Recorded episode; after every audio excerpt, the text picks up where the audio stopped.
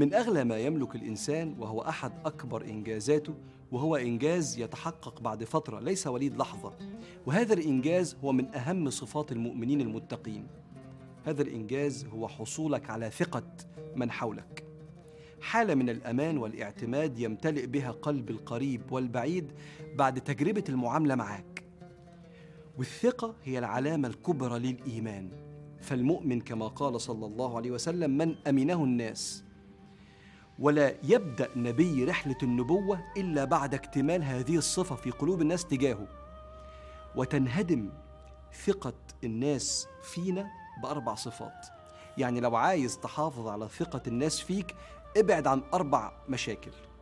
لا تفشي سرا لا تستغل ضعفا لا تخلف وعدا ولا تتكلم بغير علم.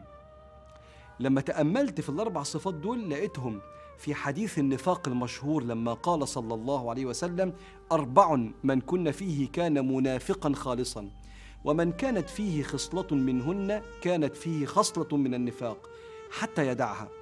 إذا اؤتمن خان إذا حدث كذب إذا عاهد غدر إذا خاصم فجر. رقم واحد أول حاجة أو أول فعل الإنسان بيعمله فالناس ما تثقش فيه لا تفشي سرا. إذا اؤتمن خان. السر عورة يكشفها الإنسان أمامك أنت بس وكأنك صرت له محرم في هذا السر وما قالكش على السر ده إلا لاحتياجه للفضفضة أو الاستشارة. طب تخيل محرم كده ينشر صور محارمه التي لا تليق.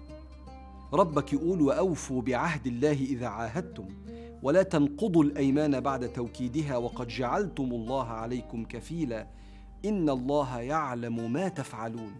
أنت وعدت إنك هتحافظ على السر. أنت عارف إن إفشاء السر فيه معنى حب الظهور في المجالس ولفت الأنظار بإخراج المستور. فأنا لما أقول لك على سر حد أنا كده عندي معلومة مختلفة. فالناس بتبدأ تبص لي وتسمع مني ودي شهوة فظيعة. فالإنسان لما يستغل الأسرار ويفشيها يفقد ثقة الناس فيه. اثنين بعد لا تفشي سرا لا تستغل ضعفا. وده معناها في الحديث إذا خاصم فجر. لما يكون الإنسان ضعيف ويلجأ لك ده من إكرام ربنا ليك. إن حد يحكي لك غلطة عملها عشان تساعده مزنوق في قرشين أو خدمة هتفرق معاه. تخيل لو اختلفتم مع بعض فقمت معايره بإنك ساعدته أو عايرته إنه صاحب غلط وتقول له بلاش أنت ما تخليني ساكت بقى ما أنا عارف المستور. فتعايره يوم ما لجأ لك. ده من الفجر في الخصومة. وبيفقد من أمامك الثقة فيك. وبتبقى كارثة لو اللي بتمن عليه وبتعايره ده صاحب مقرب أو شريك للحياة أو ابن ولا بنت ليك يا أيها الذين آمنوا لا تبطلوا صدقاتكم بالمن والأذى.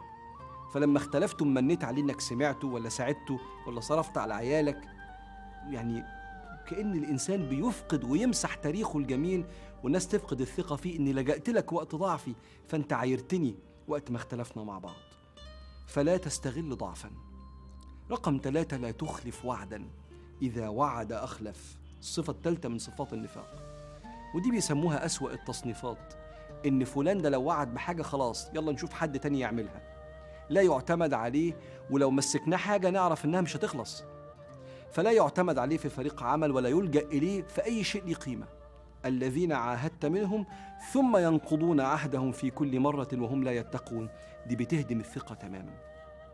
الأخيرة لا تتكلم بغير علم.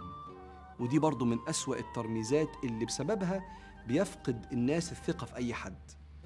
وأصلها إن الإنسان اللي بيتكلم بغير علم بيتظاهر كذبا بالعلم على حسب إضلال الناس اللي حواليه. فبنتكلم في موضوع يقوم يضيف إضافة. نصيحة بدواء مثلا هو مش فاهم. وصفة لطريق وهو مش متأكد. الثناء على منتج معين هو ما يعرفوش ولا جربه.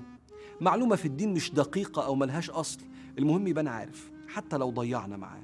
مرة في مرة لن يلتفت ليه بعد كده أثناء الكلام ومش هيتسأل في مشورة. وتبدأ بقى تطلع له كلمات مهينة في القعدة. يا عم بلاش أنت نقطنا بسكاتك. يا عم اسكت بقى الله يكرمك. ويبدأ يشعر إن الناس فقدت الثقة في المعلومات اللي بتطلع منه. ولو التزم الصمت يحافظ على كرامته أكتر وعلى بناء الثقة اللي بيتبني في سنين ويتهدم في لحظة. يبقى لا تفشي سرا ولا تستغل ضعفا. ولا تخلف وعدا ولا تتكلم بغير علم.